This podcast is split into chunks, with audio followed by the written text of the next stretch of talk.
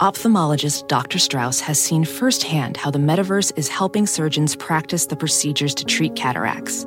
Cataracts are the primary cause of avoidable blindness. He works with a virtual reality training platform developed by Fundamental VR and Orbis International to help surgeons develop the muscle memory they need.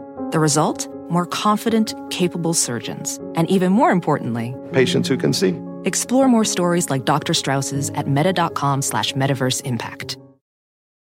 With Capella University's FlexPath learning format, you can earn your degree online at your own pace and get support from people who care about your success.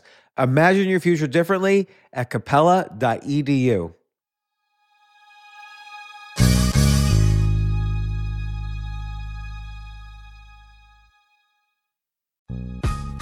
This isn't your average business podcast, and he's not your average host.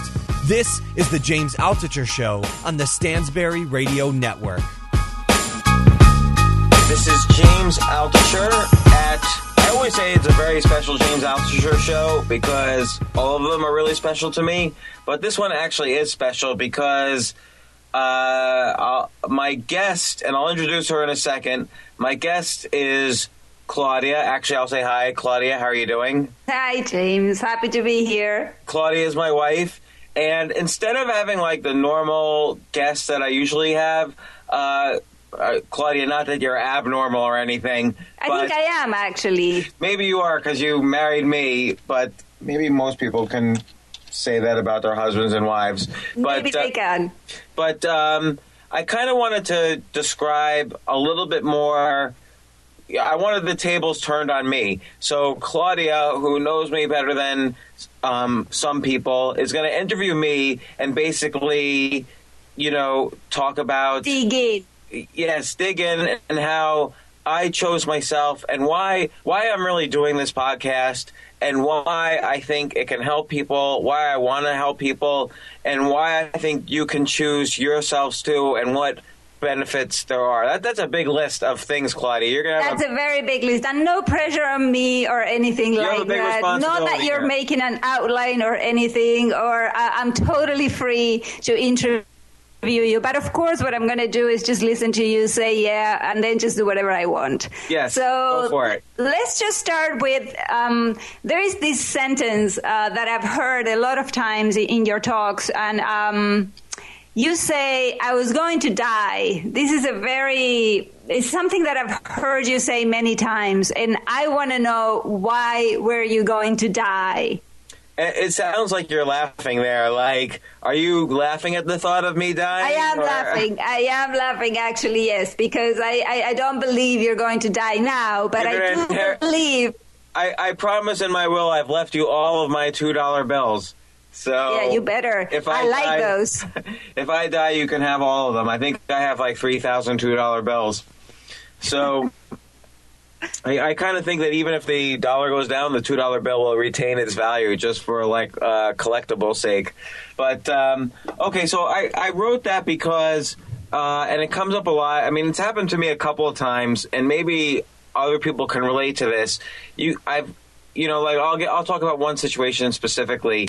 You know, in 2001, I essentially lost all of my money. And it wasn't like how you lose money in the dot com crash, like you had money on paper and then now suddenly was worth nothing. Like I had millions and millions of dollars cash. How many? How many millions did you have? Well, are, are, you like a gold digger trying to? Uh, I am actually. Yes, I'm well, very interested in the well, number. Well, well, the good the, the good thing for me is, is, and I'm not I'm not bragging, is that it went to total zero. But I started this period with about 15 million dollars in cash, and I ended this period of my life with literally there was 143 dollars in the ATM machine. Like I could not get any money out of the bank, and I'll, and I'll get to that in a second. But there came a point when I realized, you know what, I really screwed up, and there was no way out. Like I couldn't figure out a way out. So I was, I, I and you might wonder, how did I lose all this money? You don't really you don't really lose money by spending it, although I certainly did a lot of that. Like I bought a big house, I was traveling a lot, I bought artwork, but I was also just investing in a lot of bad companies. So I had sold a company that I'd worked really, really hard on. Like I mean, I, I it was it was a hundred hours a week that I worked on this company, and I sold it, and I wanted to, uh, and I sold it for a good amount of money, and I thought, okay, this is great. I'm a really smart genius now. I'm So- done. Yeah, I'm I'm done as a human being, but but you know, but I still wanted more. Like I felt like. You know what? Fifteen million's not enough. I want a hundred million, and I don't know why I thought that. That was like But let, let me get this straight because here I, I need to stop you for a minute. You had you sold this company, you wanted more, but you had fifteen million dollars in cash. yes, cash. and how. And then you ended up you remember seeing $143 in your ATM machine that number you remember Yeah. that number Yeah, so that number I saw in 2002 because and how long did it take you between the time you had 15 million to go to 143 that was about a year and a half. Um, but the bulk of the money I lost in the summer of 2001, I lost about a million dollars a week. Uh, essentially, I thought I was like a stock market genius, even though I had zero experience in the stock market at that time. I ended but what having- did you do what did you do to lose that kind of money did you fly private jets I did fly private jets occasionally, but did you gamble I, I did gamble. Did you go to prostitutes No, I didn't go to any prostitutes, but I did for a while. Uh, I did separate from my wife, who's now my ex-wife. You're my current wife, and uh, i'm glad you clarified that and so and I so I started moving around in like different hotels and. You What know, kind of hotels were you going to? Were you going to like the, the YMCA? no, I was going to very nice hotels. But Like which one? Like which wait, one? But you know what? That's not how you lose money. Like it doesn't matter if you spend a thousand dollars a night, you're not going to lose fifteen million dollars that way. So what you're going to do? So is- how do you lose money? so so you you know what what happened was is that I ended up thinking I was a genius. I figured, oh my gosh, I made fifteen million dollars. I'm in New York City, and you know there's that Frank, Frank Sinatra song. If I can make it here, I can make it anywhere. King so of I- the world. yeah, so I started uh, in, investing in companies, in stocks, and of course the dot com crash did happen. So I did what's I don't know why it's called this. It's called the Texas hedge. So I hedged all my stock that I had. So I made all this cash, and then I threw it right back into internet stocks and started to lose everything. And I, I, I built a, a, a huge house, uh, and I couldn't afford that anymore. So I was Is losing this my your Tribeca place? yeah. So so it was a huge. How big was that? So it was a 4,500 square foot uh, or 5,000 square foot penthouse apartment in you know the best area of New York, and uh, Did it have one floor or two floors? Well, one floor, but it was the whole floor of a building, so the elevator opened up into it. Uh, you know, it's not. Again, that was bad. What was bad about that was that once I had lost all my money is that I then had to keep up this lifestyle. So after I'd lost like 95% of my money, the final 5%, it was already too late for me because you know 9/11 happened, I couldn't sell my house. So it was just like almost like a guarantee that I was going to lose my house cuz I had no job, I had no money and my expenses were about 50 or 60,000 a month. And so and so there's no reason to feel sorry for me because this was all ridiculous. Like I was a total idiot.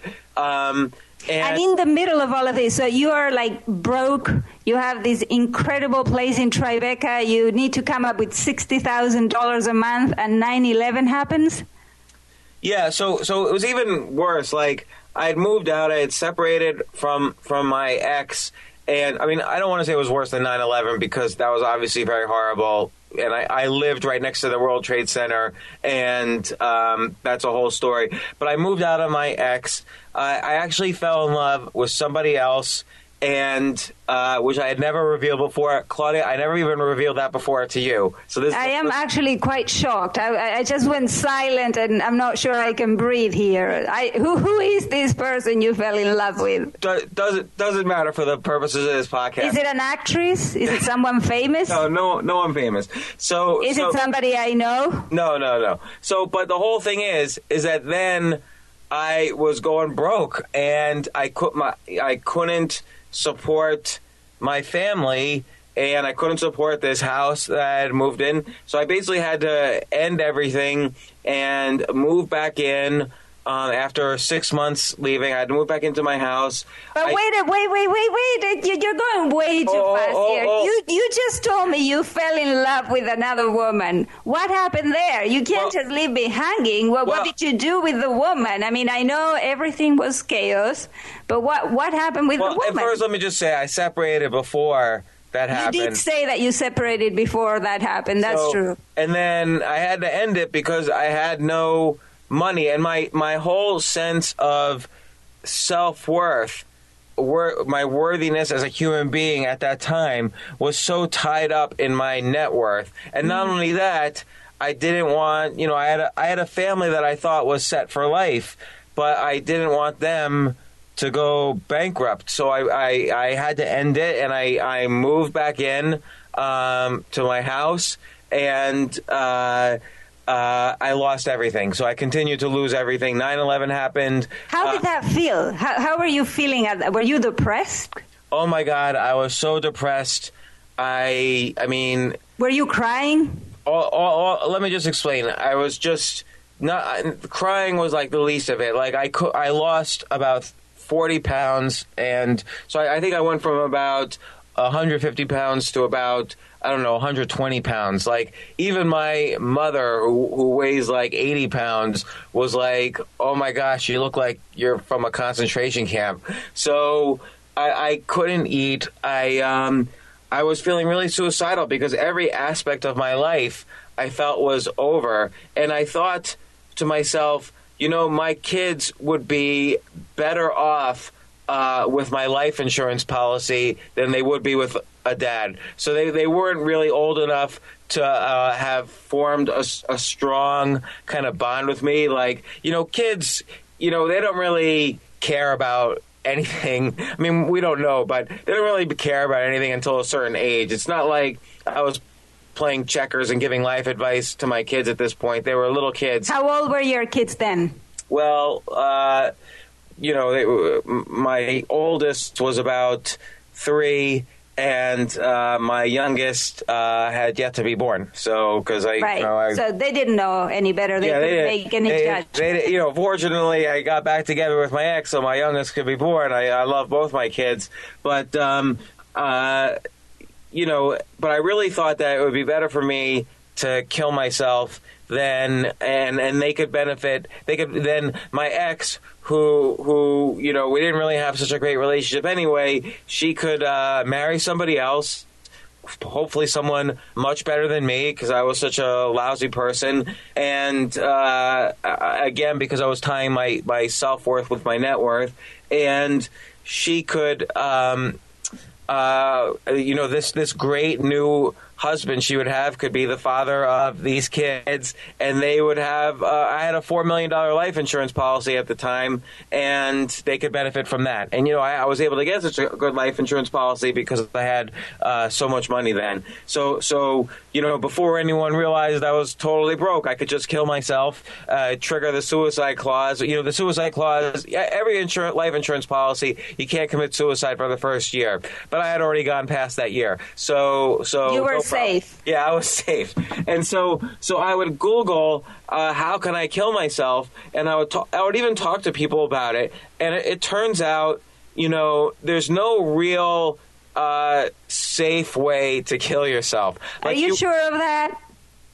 Yeah, well, like tell me a method you would use to kill yourself. I don't know. I would think there has to be a method where you can take some um, cocktail of some sort that slowly puts you to sleep and eventually kicks in. Okay, you would you would think that, but that totally.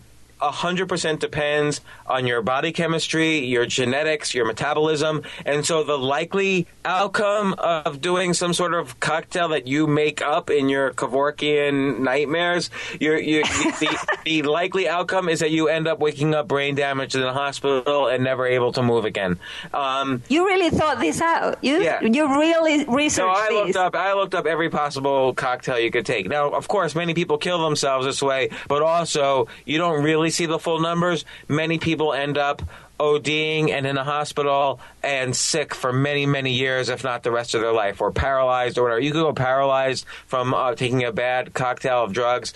Uh, the same thing with shooting yourself in the head. Sh- you know, shooting yourself in the head. I know one guy, I literally know this guy. He shot himself in he put the gun in the mouth the same way Ernest Hemingway did it. He put the gun in his mouth. He shot out his left eye and half his brain, and he was paralyzed. And he ended up living. So he has. So basically, he was an idiot. He aimed wrong. He no, he aimed the way he thought. Like you, it's not like you can practice this. So, you know, it's it's it's you know, he ended up marrying his nurse. So his life is like you know, I don't know if you call that okay or whatever, but it's a blessing in disguise. Mm, yeah, whatever. Of I'd, sorts. I, would rather not I have that. I'd rather not have that blessing. The other thing you could do is you could jump off a bridge that's really high, and many people do that. Uh, Claudia, you and I know somebody who recently who has done that very tragically, um, but. Uh, you know what? I'm was uh, first off. What about what about? I mean, if you had. Well, uh, let me let me just talk about the bridge thing because that's how a lot of people do try to kill themselves. Is that uh, you could what i was afraid of is a i'm afraid of heights so i was really afraid of that final few you, you still have to live those final few seconds and i was terrified of uh, being afraid of heights but also what if you change your mind on the way down like you're like jumping off this bridge and you're thinking Oh, oh my, my, God! Yeah, what not, can I hold on to? Yeah, this is not good anymore. So, so there's really no way to do it. So I'm on the floor, and and and crying and depressed. Like I couldn't get out of bed. And I did you actually attempt something? No, because I had a child, and uh, you know there was no and i was really i was almost too depressed to do anything. Like i couldn't move out of bed. Like i was just depressed. I had, I had really kind of um it just sucked everything. And and again this is like I, I almost want to call this like white people problems. Like, oh, poor him. He lost $15 million and now he's feeling bad and he was a lousy person. But, you know, okay, this is what happened to me. And I had started a really good business. A lot of people actually made money because of this business. And I created some value because of this business and I was proud of it. And I, I squandered it. And, you know, one thing that happened was um, so I lost my home. And on the weekend before I lost my home, um, you know, I had to move out. I had to move 75 miles north to a place, you know, one fifth the size, like it's practically a, a shack. And um, in the town where we live now. Yes, but in a different part of the town. A, uh, yes. So, so uh, uh, now we live here because we're close to my kids. Uh, I'm divorced, and my kids still live here. They don't live in the shack; they live in a different house too. But uh, uh, you know, the weekend before. I realized I had absolutely no money. Like I had zero money, and I was honestly scared. I wouldn't be able to afford. There, there could be a chance I wouldn't be able to afford food or diapers or anything. Now I knew uh, I was going to have a little bit of money come my way the next week, and so I called up my parents uh, and said, "Hey, um, can I borrow? I'll, I'll, drive down, you know, 100 miles where you are, and can I borrow uh, a few hundred dollars and for the weekend, and then on Monday, just three or four days later, uh, I'm going to drive back down and I will return a few hundred dollars to you. Uh, you know, no problem. How and much money did you ask them for? I asked them for a thousand dollars actually. So. Mm-hmm. Um, because I and I don't know why I needed thought felt like I needed a thousand dollars for diapers and food, but that was again still the mentality I was living. Like, oh my gosh, like I just I all I need is a thousand dollars. That still could be considered a lot of money, but that's what I felt I needed to borrow to survive the weekend. So like a thousand dollars for diapers and you were flying high, yeah. You were still flying high. my brain was, yeah, right. So, but my parents um, said no. And they said, you know, we put you through college, which was actually not true. I paid for my own college, but that's another story. But uh, they, they, they said no for whatever reason. You know, they were, I don't know what their plan was or what their thinking was. But I got upset and I hung up the phone. Um, and I figured, you know what? I've got really serious things to deal with. I can't deal with arguing with them. They called me back uh, and they tried to talk to me, but I wouldn't pick up. And over did they the, offer you less money? No, no. They said no, not a dime.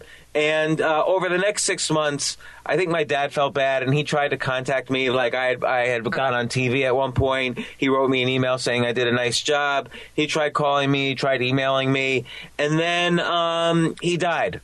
So uh, that uh, uh, that hang He died suddenly. no, no, no. That that hang up was the last time I spoke to him. So what happened was he then had a, a stroke, and I sort of feel like if I had the money, if I had just been smart and just simply put the money in the bank and been like a normal human being, I could have maybe um, cured him of what afflicted him when he had the stroke. You know, uh, there- there's all sorts of different types of strokes. There's all sorts of different types of treatment. He ultimately uh, got off insurance and essentially ended up on some kind of Medicare, and I couldn't help him at all. I had no money, and all I could do was just sit there. And he was in a a, a sort of semi coma where he would just stare at the ceiling. So I remember he was really into chess, just like I am. He had taught me when I was a kid. So I hung up on his ceiling. Uh, I, I blew up a, a poster sized image of a chess position that he could like figure out like a problem that he could figure out i put one on the ceiling i put one on the door i put them on the walls but he was mostly just lying in bed staring at the ceiling so but he never spoke he never moved nothing and i just i figured i would put these up there so maybe he could at least think about things that was the only thing i could Did, do for him. did you ever get a sense that, that maybe he was uh, at some point trying to communicate with you? Did you ever get any feeling from him, or was he really gone? I honestly don't know. The doctors and nurses said he was completely gone. I felt like maybe there was something there, but maybe it was just wishful thinking. I don't know. I don't know. So do you think do you do you blame yourself a bit? Uh, do you feel guilty about Um, this situation? Yeah, I did because I felt like if I had the money in the bank, you know, there's like there's like these weird strategies where you could put them in a spinning machine and that kind of wakes up some of their neurons and reconnects some of the synapses. And uh, you know, I was researching all these kind of alternative strategies, but ultimately I couldn't do anything for him and they were they were mistreating him like they lost his glasses then they would drop him on the floor then they would he would have bed sores and you know a bed sore is where they don't move you on the bed. So your skin essentially rots away to the bone and it just wasn't good and then eventually he just he just had a heart attack and died like cuz you can't you can't just function like that But do you do you think you, you can? I mean, because all of this that you're telling me is really is, is horrible. And so, if you were feeling guilty at the time, or maybe the the possible, you could have had the possibility to save him, quote unquote. I- I was Do do you find do you find that you've been able to forgive yourself? Um.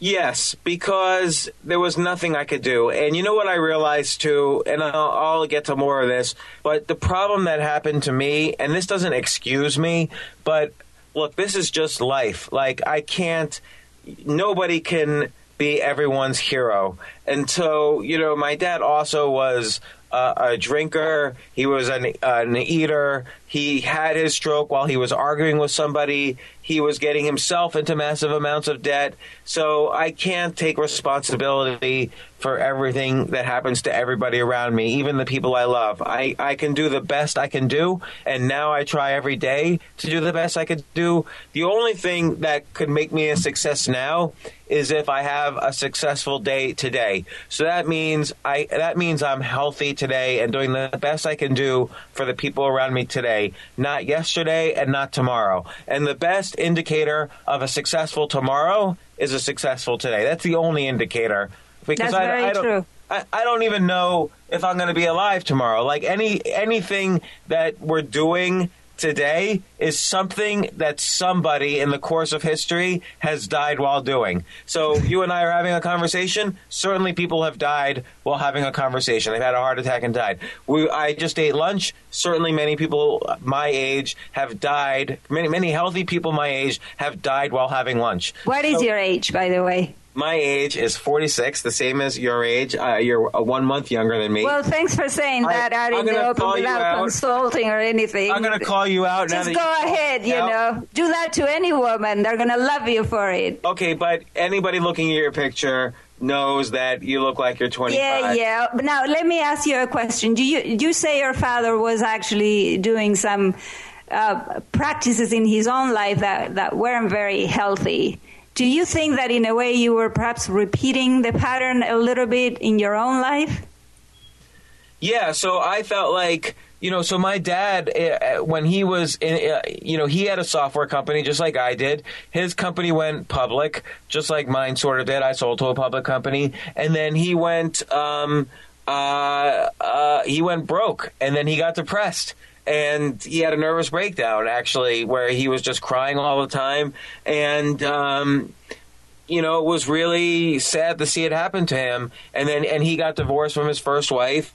Uh, he had a child with his first wife, uh, you know, and I felt very much like I was repeating his pattern, and I thought I was doomed to, to you know, have a stroke and die, or you know, or you know, get depressed and, and spend the rest of my life sitting in a chair listening to music until I until I had a stroke. So, so but I, I know for a fact by having living with you that that is not the case today for you as a 46 uh, healthy. No, no, everything man. everything's great. Like, so, but what changed? What what was it that you? What what was it then? So so, it's it's really interesting because the exact same situation didn't happen to me just once. I described to you just one situation where I made a lot of money and then I lost it all and so on.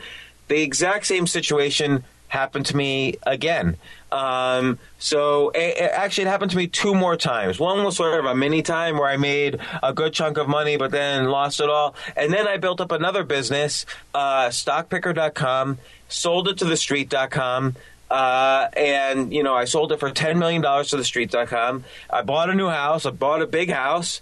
Uh, and the next thing you know, I was. So told, you had ten million dollars in the bank again, and you went ahead and bought I, another I, huge had, house again. No, I, had partners on the ten million dollar business, so I had a I had a few million dollars, but. Uh, but yes, then I bought a big house. I thought I was, oh, there it goes. I'm, I'm slapping my hands again, like king uh, of the world. Did you start uh, gambling again?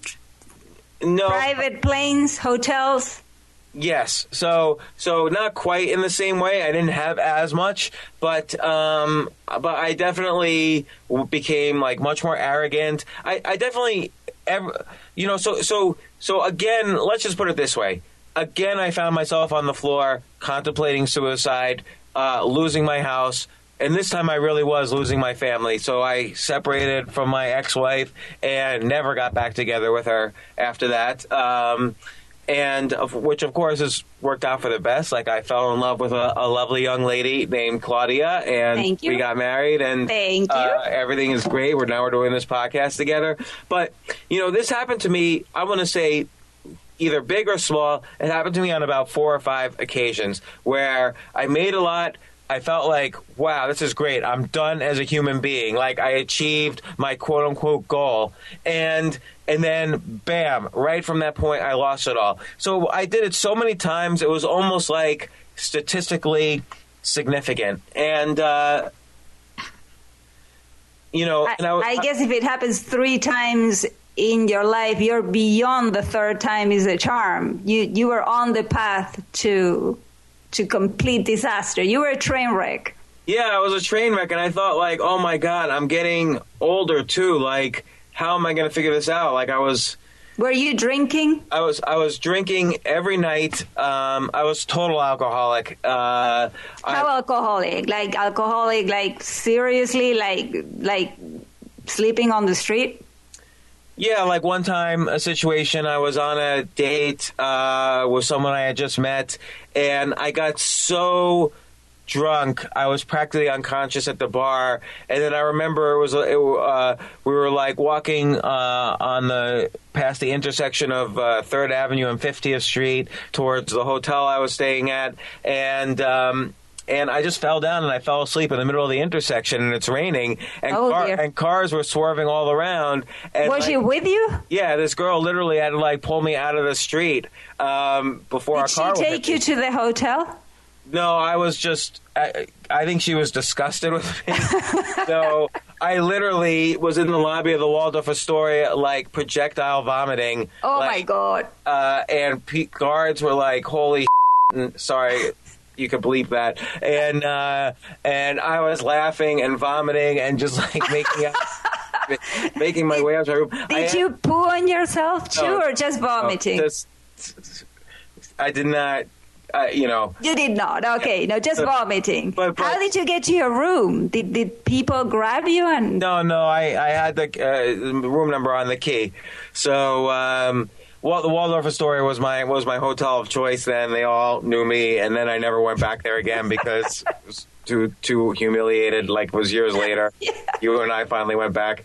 But um, we went back for your birthday last year, which was nice. Yeah, and nobody recognized you, which No was a one- good thing. No one recognized me. Probably a whole change in staff because I definitely repulsed. They they, they had my photograph up on the on the wall um, next to Conrad Hilton or whoever. Unwanted person. So, but uh, um, you know what I saw though was very very important. Through all of this, there was a common pattern of when I was successful, and there was a common pattern of when I lost everything.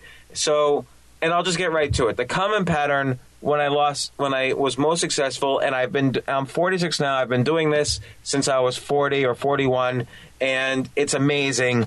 And literally, my life changes almost 100 percent every six months. And you've seen it, Claudia. You're like the only common thing that has been around every six months.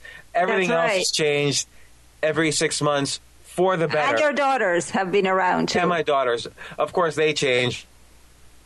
But um, but my relationship they have been growing. but Yes. my relationship with them gets better, and and and not that it was ever bad, but you know it evolves and, and improves, and I and I love them very much. But uh, uh, the, the the critical thing that I started doing was. Uh, I started being healthy. And that doesn't mean I was going to the gym and like lifting weights and suddenly being healthy because that's not real health. That's like gym health. But uh, and I don't want to put that down. Like a lot of people love going to the gym and it's and it's useful. But really, what I meant was I was sleeping well. So instead of sleeping three hours a night and being real anxious the other like eight hours a night or whatever, I would make sure I would sleep at least eight or nine hours a night. One third of your life at least should be spent sleeping. Because How did you do that? Did Well, you well- did you drink before you went to sleep, or did you No, just no, no. started? Were you not sleeping before, or Yeah, I was not sleeping before. I was too anxious, and drinking is really bad for sleep because you, it puts you to sleep, but then you have so much sugar in you from the alcohol that you pop awake at like two in the morning, which is the worst time because that's when you're incredibly anxious. So I would not only would wake up from this like sugar high, but I would be incredibly anxious. So I stopped alcohol because alcohol also is a depressant. So I was already depressed, and I was drinking alcohol to numb the depression, but then I'd end up waking up even more anxious and depressed. So I stopped drinking. Sleep is the most important thing for rejuvenating brain cells. So if you want to be creative and have new ideas and so on, you have to make sure you sleep eight or nine hours. Anybody who tells me, oh, I only need five hours of sleep a night or I only need three hours of sleep a night, they're either lying or they have some kind of disability that hasn't surfaced yet but will surface because sleep hygiene is very important. No screen time after 6 p.m. I usually try, you and I both, we usually try to avoid uh, eating after 6 p.m. Well, I will say that that was a a little bit of a battle to get you to not turn the iPad ever on the bedroom. Yeah, and it's Let, really let, let's acknowledge that. Yeah, it wasn't easy. It wasn't easy, right? Because it's very important to like look, and this is no joke. Like this is your life. You the, before you're born, there was like infinity. Like you were there was a there was a huge amount of there was 13 billion years before you're born, and I guarantee you, after you die, there's even more than 13 billion years uh, where you're dead. So you're only alive for this tiny, short amount of time. And so you want to make sure it's the highest possible quality amount of time you could find. So, do, yes, yes. so, so sleep, so, so, okay, physically healthy really means sleep well, eat well, which me- and everybody knows what that means. I don't have to describe it. Like you know what you, what it is when you're when you're about to eat like five donuts. You're no, you know you're not eating well, and that's an extreme. I'm sure you know in other cases when you're not eating well. But everybody's diet's different. I'm not going to try to dictate anyone's diet. My own personal diet diet is you and I both. We try to go p- as paleo as possible. So essentially, all that means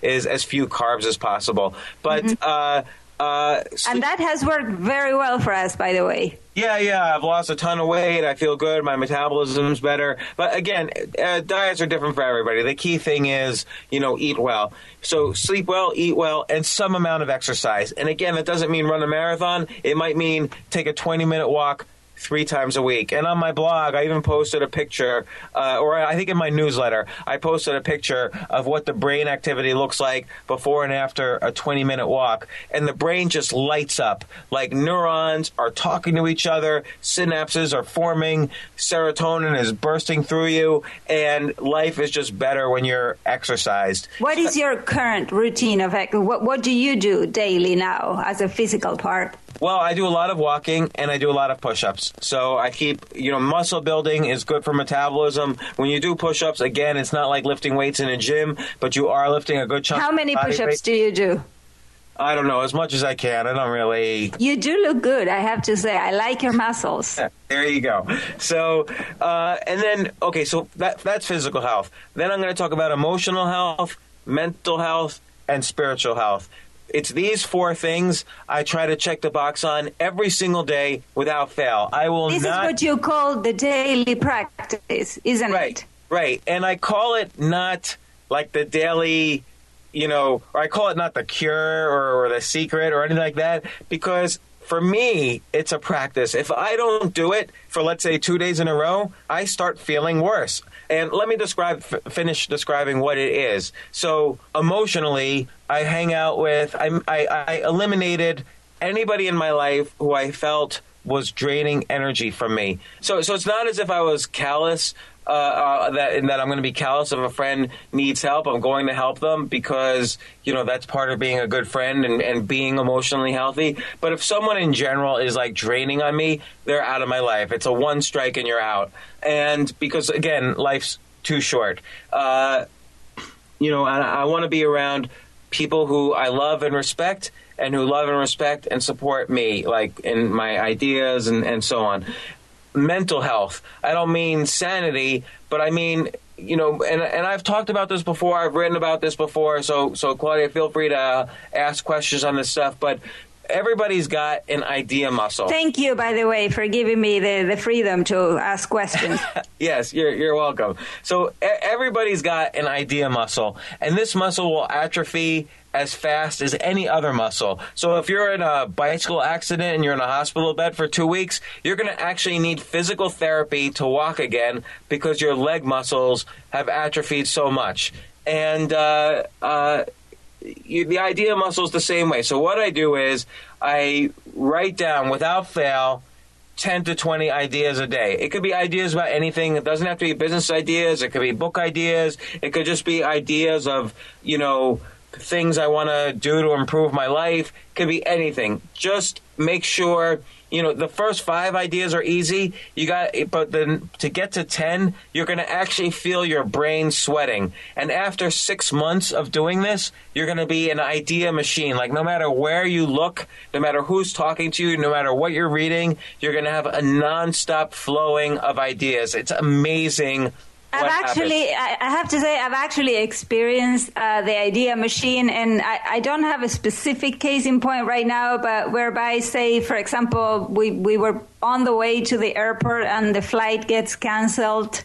And because my idea machine is not as exercised perhaps as yours, I've seen you solve problems, uh, like book us in another flight, redirect um, within the same cost without having to pay extra money and going uh, to the same destination at the same time. I've seen you do magic because of it. I, I just want to say I'm a witness to the magic of the power of the idea machine and how, as you say, the ideas have sex too. Yeah, so so often people ask me, um, and first of all, I'll comment on that plane thing. Um, so it's not just ideas for businesses. If you're stuck, let's say your car breaks down in the middle of the highway uh, in a desert, okay, suddenly you'll have ideas instantly how to get yourself out of the situation. So ideas come all the time, and and it works. But on business ideas or book ideas or creative ideas, uh, you know people ask me, well, do you look back on your ideas or do you how do you execute on your ideas? So um, what often happens is is that the I, I always throw out the old ideas because the idea of this practice is not to um, have great ideas. You could have many bad ideas. You should have mostly bad ideas, or else you're not taking enough risks. But often when you combine two ideas, that's when you get a phenomenal idea. So, as a great example, uh, Google is a common. Eh, Google wasn't the first search engine; it was like the twelfth search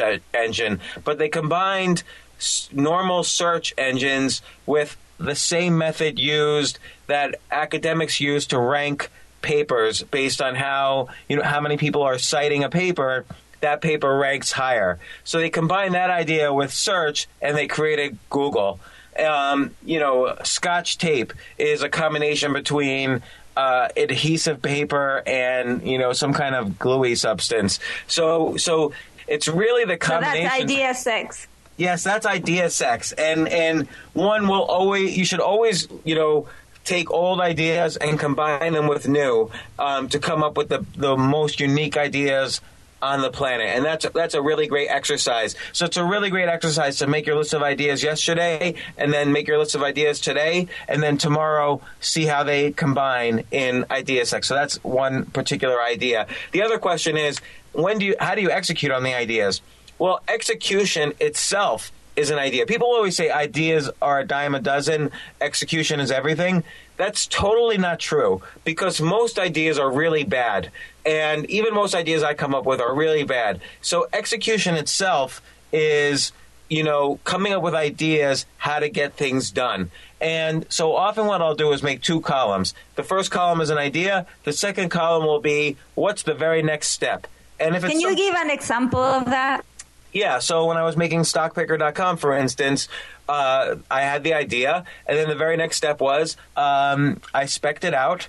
Uh, like here's what here here's the list of things here's the list of 10 ideas of what will be on the front page and then the very next idea after that here's the t- here's how I can get this done. Like I'm not going to program it myself, but here's all the ways I can outsource it to get this idea done. And then suddenly, within a week, I had sketches of the site. I didn't have the site done, but I had sketches of the site. It looked good. And then about three weeks after that, I had the first draft of the site and six months after that, I sold the business for ten million. You know, but I will call you on this here because this is very interesting. You just told me a situation in which you went down the line into one idea, and I remember one time me coming up with an idea uh, and trying to go profoundly, and you stopping me cold and going, "Oh no, no, no, no, no! That's not the way you think. First, you must list." all your options. How is that different?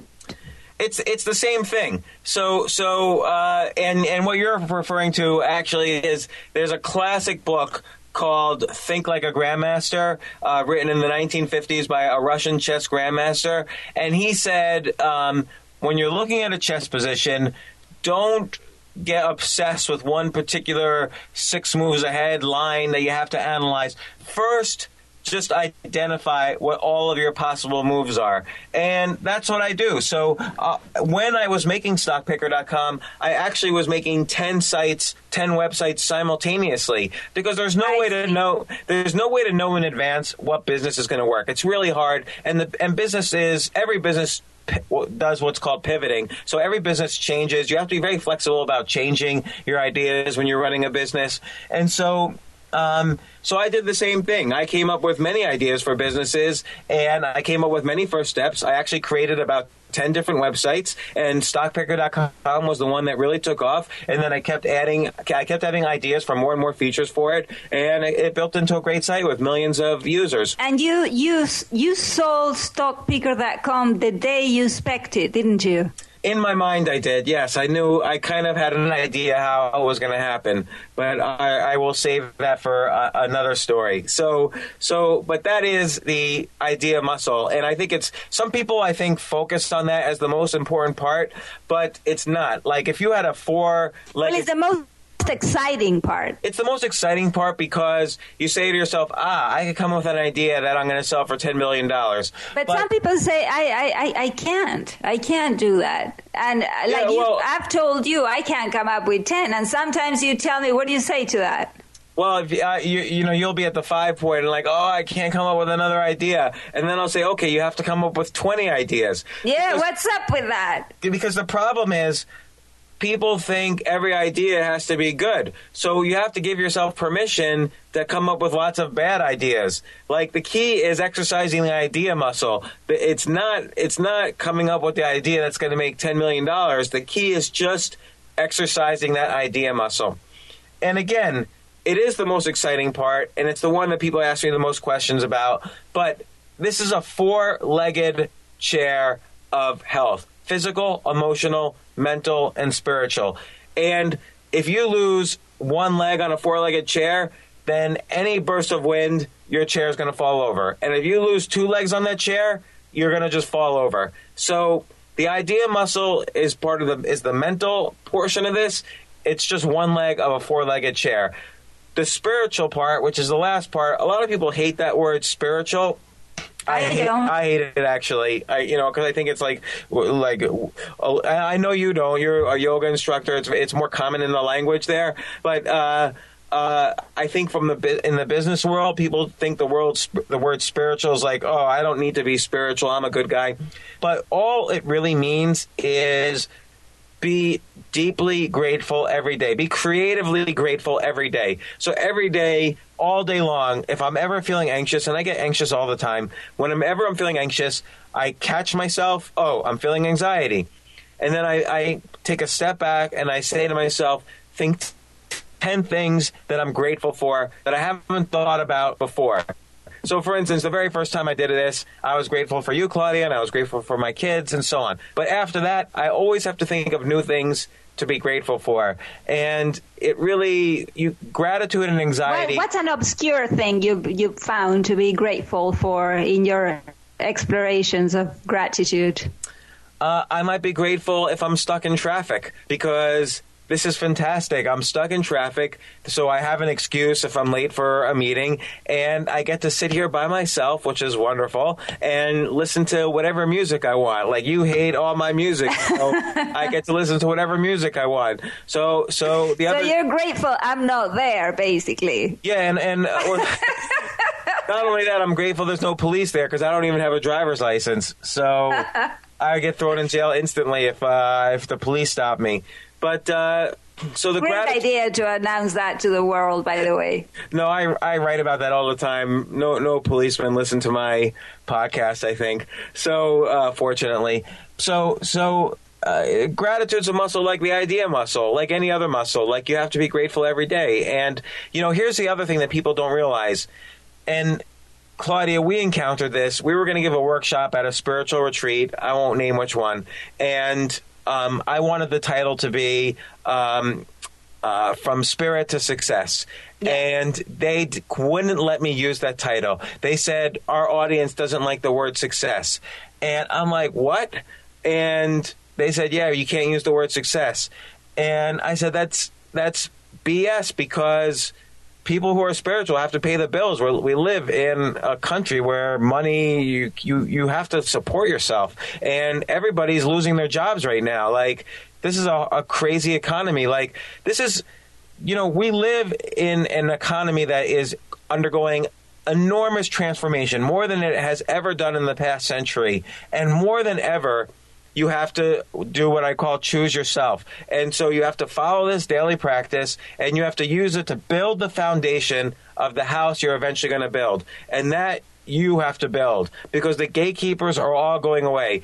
If, if you look at the employment numbers, and I'm going straight from spirituality to government employment numbers, but if you look at the employment numbers, employment is still at a you know roughly bad number but what's happening is part-time employment is shooting up like like nothing else. So uh, real unemployment where or, or underemployment where people have jobs that they don't like or where they, they took demotions real underemployment is probably around 20 or 30 percent and part-time is just shooting up. People have and people don't know how to choose themselves. They don't know how to get healthy and strike out on their own and have I so if i hear you right what you're saying is success is spiritual and success is resides in choosing yourself yeah, and again, it's what I said before. Success means I had a successful day today. And because I followed my daily practice. Yeah, because if you're around people who love and support you, if you're physically healthy, though, and if you're grateful, those three things means that what they mean is you're going to have a ton of great ideas in the long run. And I can, again, I can say every six months, my life has been so much I don't want to say better because my life was good six months ago, but it's just different and interesting and exciting. And I'm not bragging about it like Claudia, you've seen it happen. No, no, I will say when I met you in 2009 and you finally had an apartment, you weren't living in hotels. And uh, by, by the way, the only reason I moved into apartment I was living in a hotel. I was living in the Chelsea Hotel in New York, where I had lived for many years in the 90s before I was first married. So, but then I started going out with this girl before I met you, and she was really disturbed by the Chelsea Hotel because it's disgusting. Like it, it's a very artistic kind of hotel, but there you could find condoms on the staircase or whatever. And so she was really disturbed by this. She actually was a psychiatrist for a living, and she went to her psychiatrist, and her psychiatrist said, "Oh, he doesn't know how to have roots." Because he lives in a hotel. And I tried to explain to her, no, this was my roots before I got married. I went back to my roots. I'm the most rooted guy you could possibly meet. And she's like, no, you have to move into an apartment. So it was the, when you met me, Claudia, it was actually the first time I had ever lived in an apartment by myself. And I was, well, how old was I? I was 41 years old. Yes, and I guess I'm grateful for this woman then because I had an apartment to move into too. I had my own home in New Jersey, but we um we, we realized pretty quickly that we wanted to be together that he was working. And um, I I saw from you in the beginning you weren't really doing that much. You, I remember you taking a lot of phone calls and uh, being on the computer, playing chess a lot, but there wasn't that much happening in your life, and there were people around you, friends, sort of pushing you to start writing and, and to tell your stories, me included. Um, and saying, James, you, you, you got to start writing, and you you didn't really want to. What what was happening? I mean, you were doing your daily practice. What was happening? Well, yeah, I was still thinking, oh, I need to be in the business world, or I need to um, start a hedge fund, or start some. I, I remember one point I started a, an online dating service, and actually I had raised about a half a million dollars for it. And the day we were going to kind of launch, I literally woke up next to you, uh, shaking um, because I felt to myself, this is a really bad idea. And two years from now, I'm going to have to explain to all of these investors how I lost all their money. Because it was a dating service on top of Twitter. And the whole idea of online dating is, is that initially you're anonymous. But on Twitter, you know, people are mostly sh- use their real names. So I actually returned all the money I had raised. And I was really depressed after that, too. So, uh, but, you know, it was an idea. I was trying different ideas. But then at some point, I was running low on money again, and I had no ideas. Uh, I was just lost, and um, you know, other than of course you in my life, we we had just gotten married, and so I felt like we were in a honeymoon sort of period too. Yeah, but you know, we getting, couldn't unglue from each other that you, much at that time. But you know, getting married is a, anxiety producing because I felt like, oh, now I have to think ahead. Like I want to make sure that this works out. So I had to think, how am I going to to make money? And I got I got kind but of. But I think you may be an anxious kind of person because I I, w- I wasn't anxious or maybe I was I don't know feeling like you would figure it out but I was I mean I had my own job I was trying to figure it out myself uh, yeah well, I well, felt I, pretty good about all of that I think I am an, an anxious sort of person and for me what happened was I started doing this daily practice again, which I had done in the past and it had worked, but then I would have stopped doing it and things would fall apart. So I started doing this daily practice again. Well, well, the first thing that happened was I started being really honest and telling my stories because I figured I couldn't be the only one who this economy has totally turned upside down. And so I started writing these stories, and people were like, How could you? This is like watching a train wreck in motion. Like, all these people had known me for years uh, were like, How could you write all these honest stories? Like, how could you admit to all of this? And I was writing it on my blog at jamesaltucher.com. I write them now mostly on my email newsletter. And uh, uh, which people can sign up for where? Uh, at jamesaltucher.com. So, mm-hmm. and, and, I was, um, I started writing all these stories, and people would say on Twitter, like, oh my gosh, this is like watching a train wreck in, in slow motion. And then secretly, they would then email me and say, you know, don't worry, dude, I smoked crack, don't tell anybody. and, what else? What else have some people confessed to you? Uh, Tell us some secrets. I, I people confess to everything, like uh, drugs, prostitutes, uh, offshore bank accounts. You know, uh, bankruptcies, uh, jail sentences. I, I get, jail sentences. I, I, get it every day, and I don't, I don't make fun of these people. This serious. But this was especially happening to you when you started getting honest. Right. When I started getting honest, it's really weird what happened. I became a trusted source. Everyone realized, look, the whole business world and maybe the whole world, everybody just wears, everybody's in pain. And so what they do is they wear the masks that they think they can show the world so that the world won't see their pain or the world won't touch their pain. So, so Would you say it's like living a double life? Like you present yourself in yeah, one yeah, way? Yeah, it's totally like living a double life. Like you know, you, you basically hide up, hide the things you're scared about. And so you live this double life and it takes a lot of mental energy, like actual calories burnt in your brain. It takes a lot of energy to live a double life. And I will tell you, most people live triple or quadruple lives. So, you know, to be honest, people suddenly said, "Oh, he could do it. If he could do that, I can do it." So a lot of other people started being a little bit more honest, being more forthcoming, and they started seeing the results. And then that's when I wrote about this daily practice. That was 4 years ago I first wrote about it, and now I get, you know, you see uh, emails. I get That post, that post was called "How to be the luckiest person alive." Yeah, and then uh, I wrote, I wrote you wrote it I believe in 2010 or Yeah, or 11, one of or 11 and it went viral. Yeah, it was one of those posts that really spread out. It did, and and and and I wrote about it in more detail in the book Choose Yourself. We wrote about it together in The Power of No, um, which I encourage people to buy. Now I will plug our our book that we just released, uh, The Power of No. Um, yes, and also if you see it in a Barnes and Nobles, please send me a photograph because I'm making a collage, yes. and so that would be wonderful and and so, so end of flag. So and now also I get all the emails. This is years later after I wrote first wrote about this. And Claudia, you see how many emails I get because actually you've People up- actually tell you you've saved my life. People actually say those words to you. Yeah, and there's, uh, you know, and I'm really grateful for that because I hope for every one person who sends me an email, and I get a lot of them, there's probably a lot more on top of that who don't send me an email, which is fine also. Now, and, you also attracted a lot of haters. Yeah, you know, I don't understand that part, but I don't think about it either. Like, uh, I don't give you any. put energy. the focus on the positive. Yeah, because I know, I know, I have a positive mess. It, it's not like I'm, I always say. I'm not giving advice.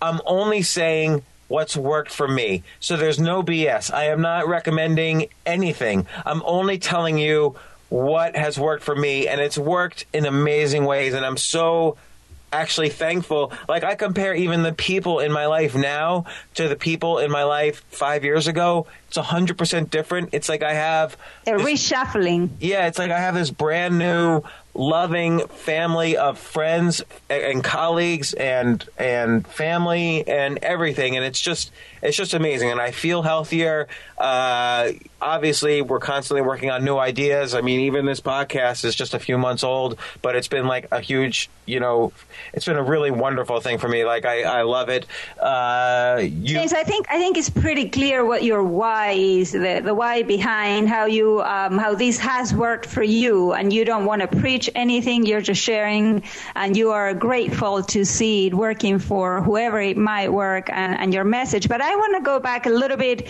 to your writing because I was at a dinner not so long ago with you and a bunch of other people, and someone at that dinner said if it's James Altucher, you'll recognize the writing because it's not just any writing, it's special. It has that extra umph. It has that first line that you will not be able to resist and you'll have to keep reading and you'll always be shocked almost by the last line. There's something special to your writing. There's a, there's a craft and something you study and, and who, who are your influences? How, how did you get to that? it's a funny question because people ask me like, "Oh, who did what what author can you recommend?" And I and I'll, I'll get to an author or two in a second, but the reality is you have to read an enormous amount if you want to be a good writer.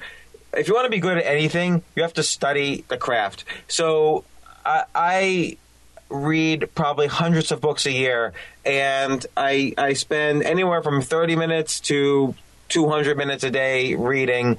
You know, you wake up early, you stay up late, whatever it takes. Uh, you still make sure you get your eight hours of sleep, but any spare moment I have, I read, and I and, don't. And, and I can plug in a little story. Yesterday, for example, you had um, a, a, very long podcast. We had a radio show. You had business. You had you wrote three, di- no, four different essays or things to publish in different places. You had a lot of phone calls to take, and when we finally went to sleep to get our eight hours of sleep, you, you were reading and I wanted some attention, and you couldn't get you couldn't get past the first line because I kept asking you questions because I just wanted some some James Altucher energy for me. And you had a hard time. You really wanted to read, and and it took about seven questions for you to finally turn the iPad off and talk to me. Yeah. Well, and that and and that's a good example actually where of studying the craft. Where so the book was Chang Rae Lee.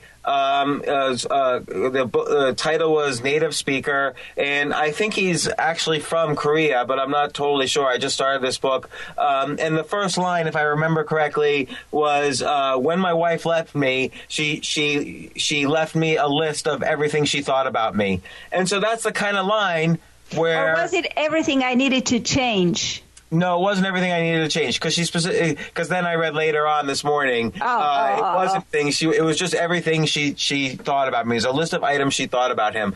And, And so you get really intrigued. You want to know what did she think about him? right, but then what I get intrigued about is the author himself thinking of that first line. Like that's studying the craft. Like why did he pick? And not only that. That first line was a, was the only line in the paragraph, so he wanted to really highlight that line to kind of drag you into the book. Now, it takes more than one line to make someone read 200 pages What is the first line that you like of, from your writing? Can you can you go back to one first line that maybe you liked?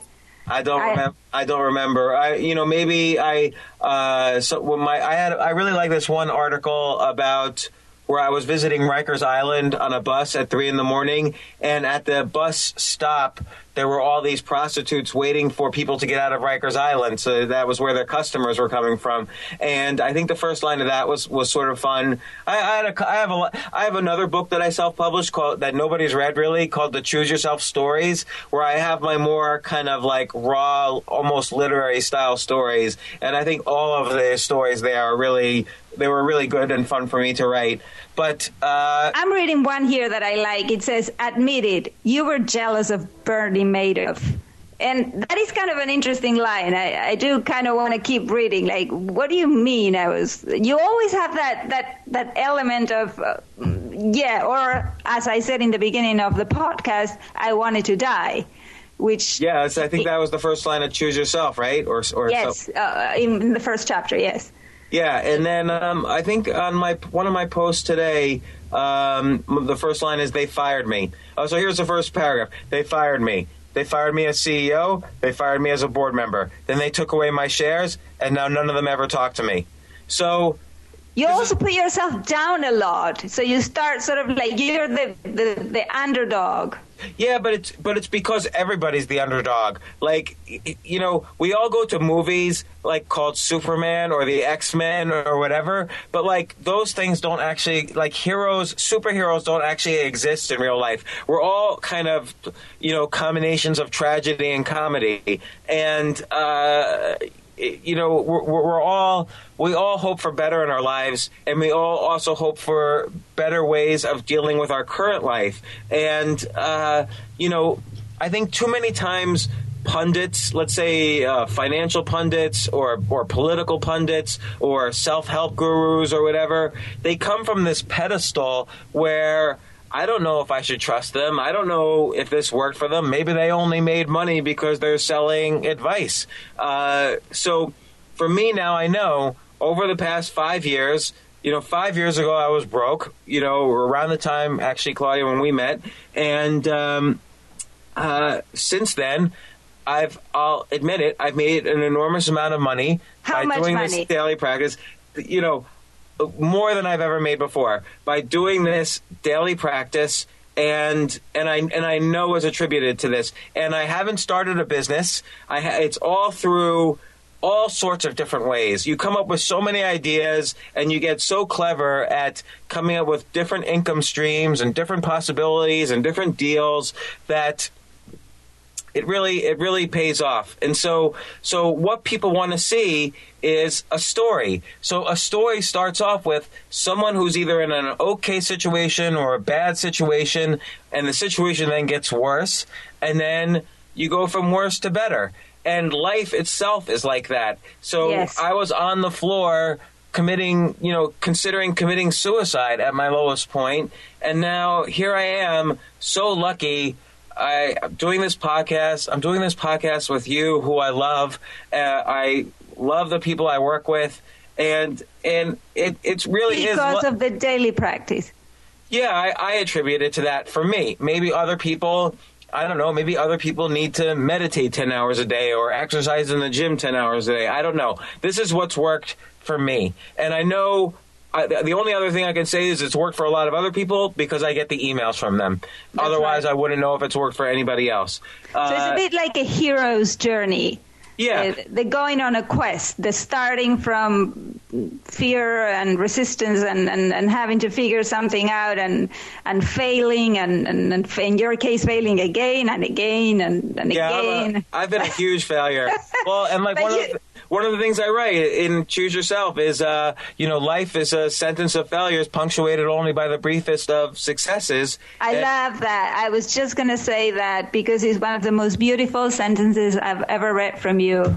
And, and for, for all I know, I think I stole that from somebody. But you know, whatever. If it works, I'll, I'll use it. So, Do so- you still? Do you still? Because you had this tip for writers: write whatever you want, start in the middle, and then when you're finished writing, take off the first paragraph and the last. Do you still do that now that you know the craft and you've been writing for three hours a day for five years nonstop? hundred percent of my articles because so the rule is you write your article and then you always have to rewrite. So here's the first rewrite: take away the first paragraph and take away the last paragraph, and I guarantee you your article will be better. And then from there, I might I'll rewrite further. I actually my final post like today, uh, my final um, word count was about. 60% less than my original word count uh, because that's how much I rewrite. I try to I try to carve out every single word, sentence, paragraph that is not useful. And you know what's really interesting is that the, the sentences that I tend to take out the most are kind of the poetic ones because you sort of realize that poetry is mostly BS. And whenever you hmm. try too hard to be poetic, it usually adds nothing to the content of the of what you're trying to say. So you have to be really brutal with yourself. And the saying is you have to kill your darlings. So so very often that's that's where I start now because I don't want to waste too much time uh, rewriting. I just like to, to post and, and get that, that feedback. That's right. Yes. But um, yes, and you also say start in the middle. If you're confused, if you don't know where to start, then just go for the middle. Go for whatever idea comes to your head. Yeah, right. So, so for instance, like in this post today, I didn't have to start off saying, "Oh, well, I started this business. Here's what the business did. Here's what I did poorly." I started off they being fired, me. fired, right? Yeah, I because started- that's more interesting too. I started at the end. You know, they fired me. I was, uh, I really blew it. Like, so didn't you even- get to the meat of it. Yes, and that's that. You know, we, we you know, we, we live in a world where there's so many opportunities for people to listen to great content. I want to make sure my content is the best. I want to, you know, not that So I'm. let, why don't we come up with 10 ideas of 10 lines that, that, that could be really good starters? Like, like, like, I wanted to die, or yeah, I wanted to die. On the, I, I wanted to kiss her. yeah, I Is that a good I- first I- line?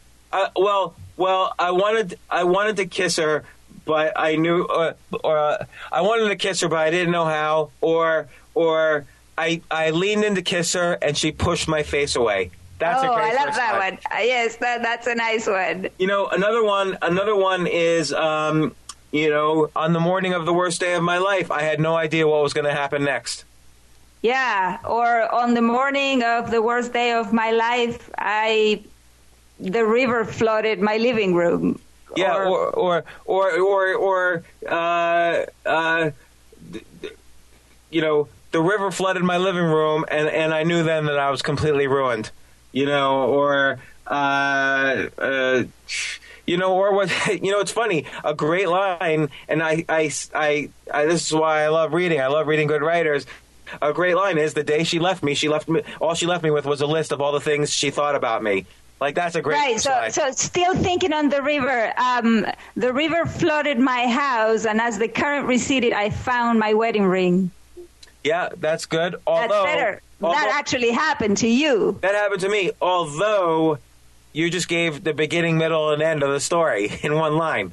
So right, so I went too far. you have to be a little careful. Um, but uh, but yes, that's a good line too. But then you have to kind of explain what happened.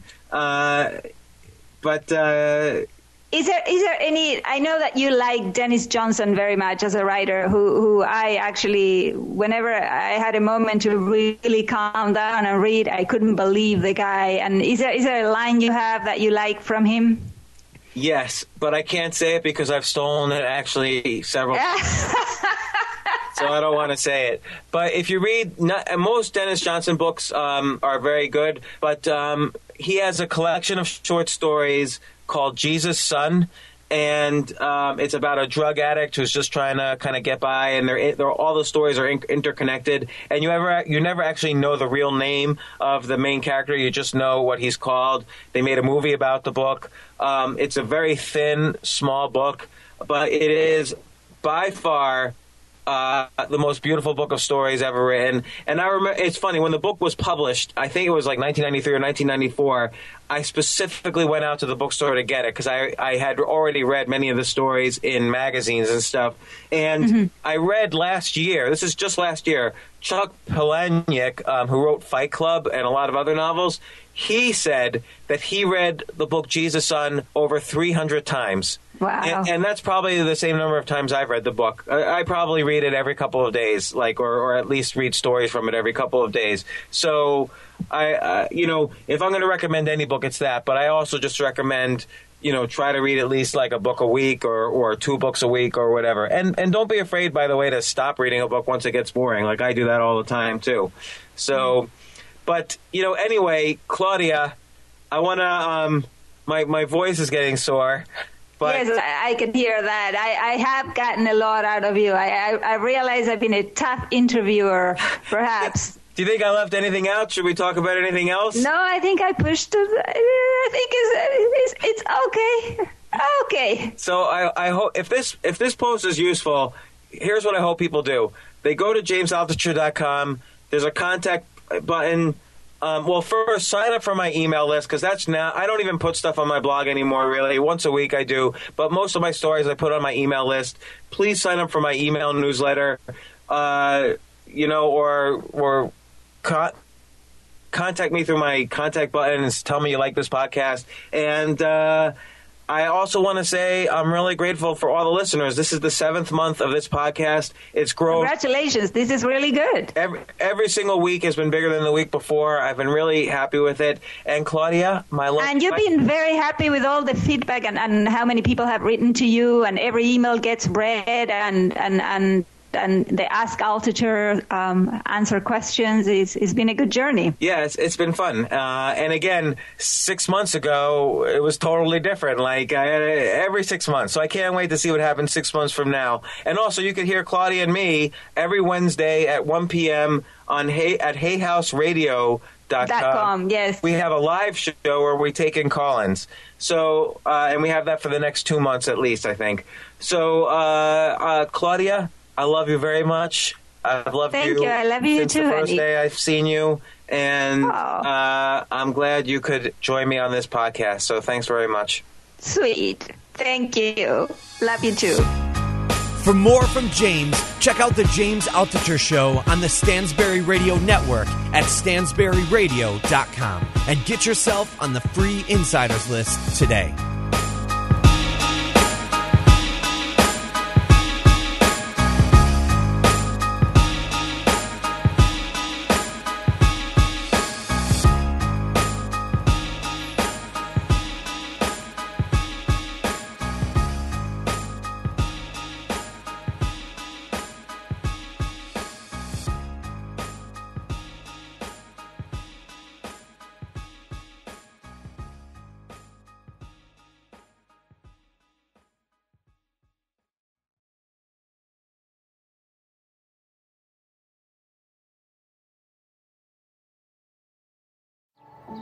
Every day, our world gets a little more connected, but a little further apart.